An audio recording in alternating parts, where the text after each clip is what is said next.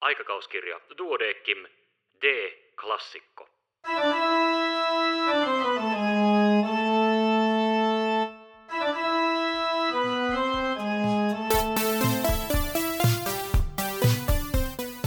Tervetuloa mukaan, minun nimeni on Kari Hevossaari.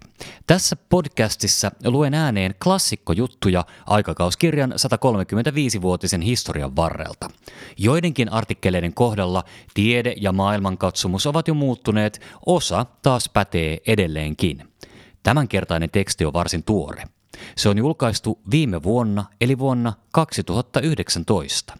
Kirjoittajana on sisätautilääkäri Jussi Pohjonen Oulusta. Kirjoituksen nimi on Tahaton laihtuminen ja luen sen hieman tiivistäen. Esimerkiksi artikkeliin alun perin kuuluneet erinomaiset taulukot jäävät valitettavasti tästä versiosta pois. Tahattoman laihtumisen yhteydessä huolellinen potilaan tutkiminen ensimmäisellä vastaanottokäynnillä voi tehdä kaikki jatkotutkimukset tarpeettomiksi. Suuntaamattomat tutkimukset puolestaan voisivat johtaa kierteeseen, jonka kustannukset nousisivat suuriksi ja jonka katkaiseminen olisi vaikeaa. Aiheesta on julkaistu katsaus tässä lehdessä pari vuosikymmentä sitten, eikä olennainen viesti ole ajan saatossa muuttunut. Taustaa. Laihtuminen edellyttää epäsuhtaa energian saannin ja kulutuksen välillä. Laihtuminen voi olla tavoitteellista tai tahatonta. Kirjallisuudessa tahattomasta laihtumisesta käytetään termejä unintentional tai unexplained weight loss eli UWL tai involuntary weight loss IWL. Sairaustilojen aiheuttamassa tahattomassa laihtumisessa mekanismit ovat monimutkaisia. Esimerkiksi sytokiinien aiheuttama kakektisoiva vaikutus voi kohdistua niin sentraalisesti kuin suoraan maha-suolikanavaan. Ikääntyminen itsessään jossain määrin laihduttaa ihmistä, mutta vaikutus on hyvin hidas ja vähäinen.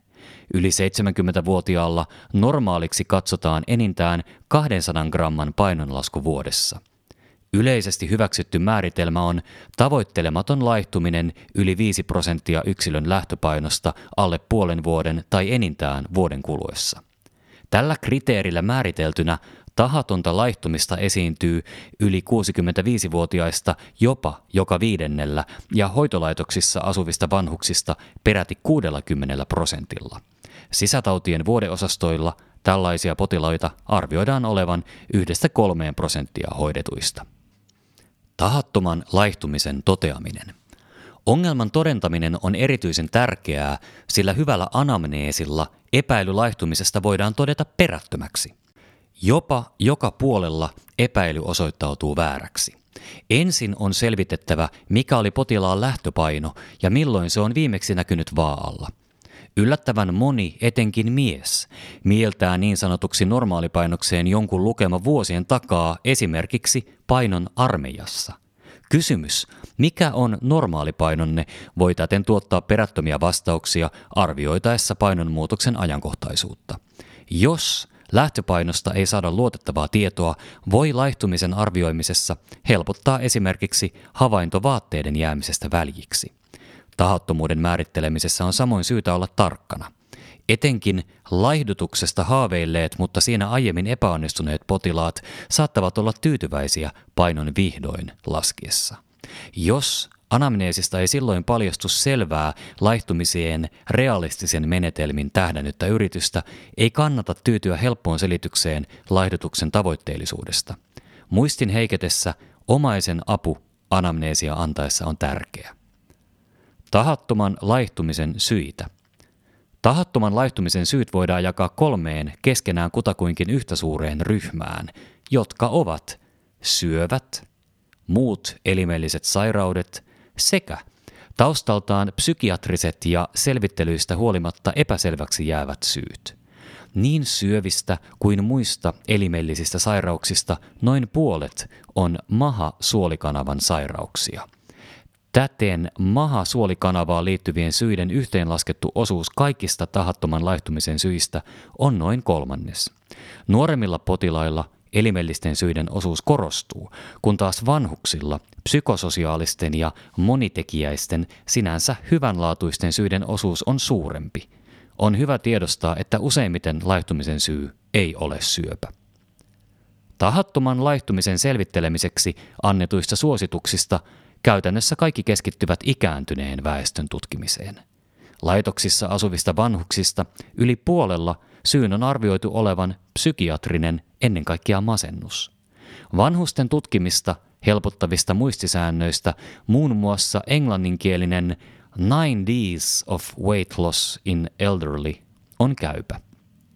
9D-kirjaimen taustalla ovat dementia, depressio, disease eli akuutti tai krooninen sairaus, dysphagia eli nielemishäiriö, dysgeusia eli makuhäiriö, diarrhea eli ripuli, drugs eli lääkkeet, dentition eli hampaisto ja dysfunction eli toimintakyvyn alenema. Näistä yhdeksästä syystä kuusi liittyy siis jollain tavalla syömiseen. Joko syömistä ei muista, tai siihen ei ole halukkuutta, tai ei ole kykyä järjestää itselleen syötävää, tai ruokaa ei pysty fyysisistä esteistä johtuen nauttimaan. Seitsemäs heikon syömisen syy voi olla lääkkeissä, jotka vähentävät esimerkiksi ruokahalua. Syiden vakavuuden näkökulmasta tarkastellen yleisesti ajatellaan, että tutkimusten ensisijainen tavoite on syövän sulkeminen pois – Syöpäriskin selvittämiseksi on pyritty luomaan riskipisteytyksiä, mutta ne eivät ole osoittautuneet kliinisessä työssä toimiviksi. Osaltaan kyse on siitä, että usein syövän jäljille päästään ensilinjan tutkimuksissa muutenkin, ja vain harvoin varhaisen vaiheen syöpä on syynä laihtumiseen. Anamneesi. Anamneesissa – keskitytään laihtumisen keston ja vaikeuden lisäksi löytämään liitännäisoireita sekä vihjeitä, joiden avulla suunnata mahdollisia jatkotutkimuksia. Pyritään ikään kuin löytämään vaihtoehtoinen strategia tutkimusten edistämiseksi, esimerkiksi epäsäännölliseksi muuttunut suolen toiminta tai yöhikoilu. Näiden lisäksi muun muassa väsymyksen, lämpöilyn, kipujen ja ihon kutinan ynnä monien muiden elimelliseen syyhyn viittaavien oireiden systemaattinen läpikäyminen on välttämätöntä hyvän anamneesin saamiseksi. Etenkin ikääntyneen kohdalla pitää käydä läpi ruoanhankintaan, valmistukseen, monipuolisuuteen sekä ruokahaluun ja syömiseen liittyviä asioita – Ulkopuolisen avun varassa elävä vanhus saa ruokansa todennäköisesti valmiina ateriapalvelusta eikä välttämättä muista lämmittää ruokia tai nauttii ruokapalvelujen tuotteiden sijasta helpommin syötävää tai valmistettavaa yksipuolista ravintoa. Kansainväliset suositukset suosittelevatkin vanhuksille ravitsemusterapeutin arviota. Ravinnon hankintaan ja ruokahaluun nivoutuvat myös psykososiaaliset tekijät, joiden kartoittaminen kuuluu hyvään alkuarvioon. Esimerkiksi läheisen menettäminen voi olla asia, joka ei spontaanisti tule esille potilasta haastatellessa.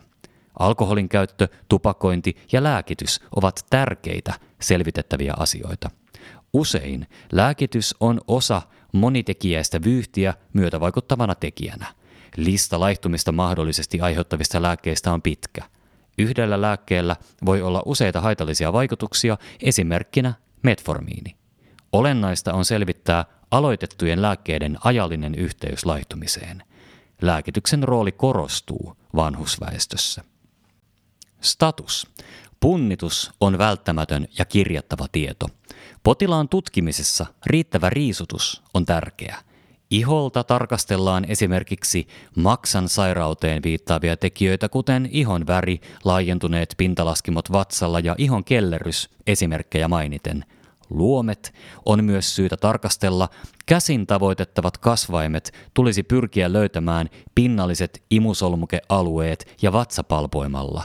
Naisilta palpoidaan rinnat ja miehiltä eturauhanen. Gynekologinen tutkimus on osa naisten perustutkimuksia. Sydän ja keuhkot tulee auskultoida. Potilaan toimintaa tarkkailen arvioidaan mahdollisen neurologisen sairauden viitteitä. Laboratorio- ja kuvantamistutkimukset.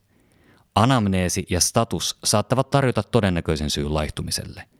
Usein laboratoriotutkimukset kuitenkin täydentävät arviota – Tutkimusten tavoitteena voi ajatella olevan löytää ongelma, jonka selvittämisen etenemiseen on joko olemassa oma protokollansa tai tutkimuksia pystytään muuten loogisesti jatkamaan, esimerkiksi suurentunut lasko.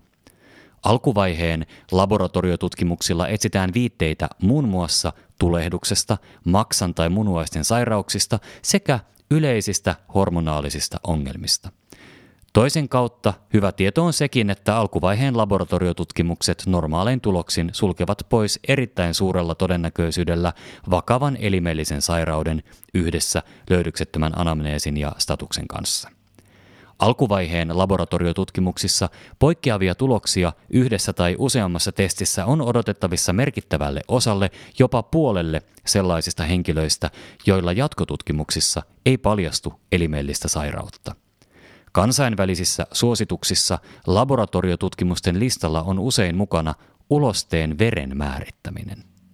Endoskopioiden osuvuutta selvittäneessä tutkimuksessa niistä potilaista, joilla endoskopian aiheena oli laihtumisen lisäksi muu oire tai löydös, ulosteen veritestin positiivisuus oli indikaationa endoskopiaan etenemiselle 1,8 prosentilla, eikä löydöksiä näillä potilailla raportoitu erikseen artikkelin tuloksissa – Huomioiden testin hyvä saatavuus ja kajoamattomuus se kannattaa liittää osaksi perustutkimuksia.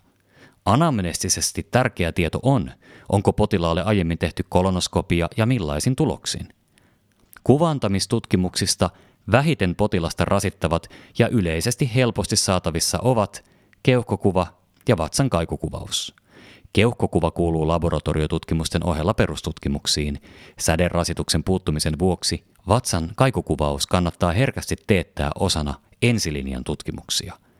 Kaikukuvauksen onnistuminen riippuu niin tutkimuksen tekijästä kuin potilaaseen liittyvistä rajoitteista, esimerkiksi suolikaasun aiheuttama katve. Tietokone-tomografian eli TTn saatavuus on nykyään hyvä ja sen erottelukyky kaikukuvausta parempi – TTllä on hyvä herkkyys, kun laihtumisen taustalla on syöpä. Laadukkaita eteneviä tutkimuksia sen käytöstä epäselvän laihtumisen selvittelyssä ei ole. TT on perusteltu ensisijainen kuvantamismenetelmä, kun syöpäepäily on vahva. Samoin TT on perusteltu, jos ensilinjan tutkimuksissa todetut poikkeamat edellyttävät tarkempaa kuvantamista – Muun muassa säderasituksen, kustannusten ja sattumalöydösten riskin vuoksi TT ei kuitenkaan sovellu suuntaamattomasti tehtäväksi ensilinjan tutkimukseksi. Kuvantamistutkimuksia suunniteltaessa on syytä olla tietoinen kunkin kuvantamismenetelmän mahdollisuuksista ja rajoitteista, saatavuudesta sekä yksittäisen potilaan kohdalla säderasituksen merkityksestä suhteessa epäiltyyn sairauteen ja ylipäänsä – tarpeesta päästä tarkkaan diagnoosiin. Jatkostrategia.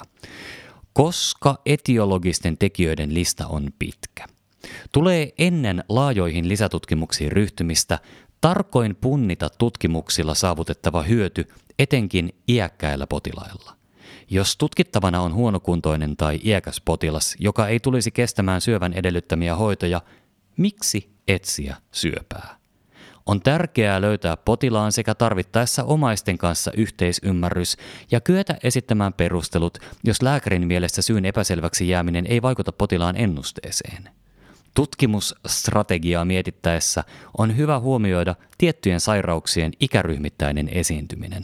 Esimerkiksi hematologiset syövät, lymfoomat etunenässä ovat yleisempiä alle 65-vuotiailla – Kokonaisuutena syövät ovat kuitenkin yleisempi ryhmä iäkkäämmillä eli yli 65-vuotiailla tahattoman laihtumisen syynä, mutta heilläkään ei suinkaan yleisin. Kasvainten merkkiainetutkimusten käytön tiedetään olevan yleistä, mutta suositukset eivät käytäntöä tue. Oireiden viitatessa maha-suolikanavaan suoliston tähystystutkimukset ovat looginen askel tutkimuksissa etenemiseksi – Niidenkin osalta oireisuuden on hyvä olla jatkotutkimusten teettämistä ohjaava tekijä. Israelilaistutkimuksessa 1843 potilaalle tehtiin yhteensä 2098 endoskopiaa. Yhteen laskettuna kolono- ja gastroskopiassa todettiin kirjoittajien määrittelemä merkittävä löydös, esimerkiksi vaikea tulehdus, haavaama tai kasvain, 2,4 prosentilla niistä tutkituista, joilla tutkimuksen aiheena oli pelkästään laihtuminen. Niillä, joilla laihtumisen lisäksi oli muu tutkimusaihe, merkittävien löydösten osuus suureni 10 prosenttiin. Kaikista kolonoskopialla tutkituista 4,3 prosentilla todettiin paksusuolisyöpä ja gastroskopiassa vastaavasti 3,7 prosentilla ruokatormen mahalaukun tai pohjukaissuolen kasvain. Yhdysvaltalaisessa tutkimuksessa puolestaan kolorektaalisyöpää ei löytynyt yhdeltäkään 32 pelkästään laihtumisen vuoksi tutkitusta keskimäärin 57-vuotiaasta henkilöstä. Mikäli perustutkimukset ja ensilinjan kuvantamistutkimukset jäävät löydöksiltään negatiivisiksi, katsotaan seuranta järkeväksi. Kohdentamattomien tutkimusten jatkaminen ei saa tukea kirjallisuudesta. Yli 65-vuotiaille harkitaan tehtäväksi muistiseula eli MMSE ja masennusseula Geriatric Depression Scale sekä suun tutkimukset, jos ensivaiheen tutkimukset jäävät negatiivisiksi. Käypä seurantaväli on aluksi noin kolme kuukautta. Mikäli potilas saa uusia oireita, jotka auttavat tutkimusten kohdentamisessa, edetään oireiden ohjaamana. Seuranta on syytä jatkaa noin kaksi vuotta ja seurantaväliä voi harkinnan mukaan pidentää, jos tilanne pysyy vakaana tai laihtumisen korjaantuessa spontaanisti. Alati jatkuva laihtuminen sen sijaan on hälytysmerkki. Ennuste. Laihtumista aiheuttava syövän ennuste valitettavasti on usein huono, sillä kakeksia aiheuttava syöpä tahtoo olla pitkälle edennyt. Ennuste syövän aiheuttamassa laihtumisessa on alle 50 prosenttia puolen vuoden kuluessa diagnoosista, eikä siinä ole viime vuosina tapahtunut merkittävää muutosta. Syöpään viittaamattomien niin elimellisten kuin muiden syiden kohdalla ennuste on parempi, kuolleisuus puolen vuoden seurannassa on 5 prosentin luokkaa. Tutkimuksissa onkin keskitytty ennusteen selvittämiseen tilanteissa, joissa syytä laihtumiselle ei perustutkimusten jälkeen ole löytynyt. Pääosa tutkimuksista on kuitenkin pieniä, usein yhden keskuksen tutkimuksia. Niiden viesti on melko yhtenevä, seurantaan kannustava ja negatiivisen alkuvaiheen arvion positiivista ennusteellista merkitystä korostava. Suurin tähän asti julkaistuista ennustetta ja etiologisia tekijöitä selvittänyt tutkimus tehtiin Espanjassa yliopistoklinikassa. Tutkituista 2677 potilaasta 375 eli 14 prosentilla laihtumisen syy jäi määritelmän mukaan epäselväksi alkututkimusten jälkeen. Seuranta-aikana näistä potilaista 5 prosentilla löytyi taustalta syöpä ja heistä 74 prosentilla syy selvisi vasta obduktiossa. Se oli metastaattinen melanooma 29 prosentilla ja lymfooma 50 prosentilla. Kuvaavaa on, että kaikille näille potilaille, joiden syy selvisi vasta obduktiossa, oli tehty vähintään kerran TT ja jokin lisätutkimus, joka oli lähes aina FDG, PET, syyn löytymättä.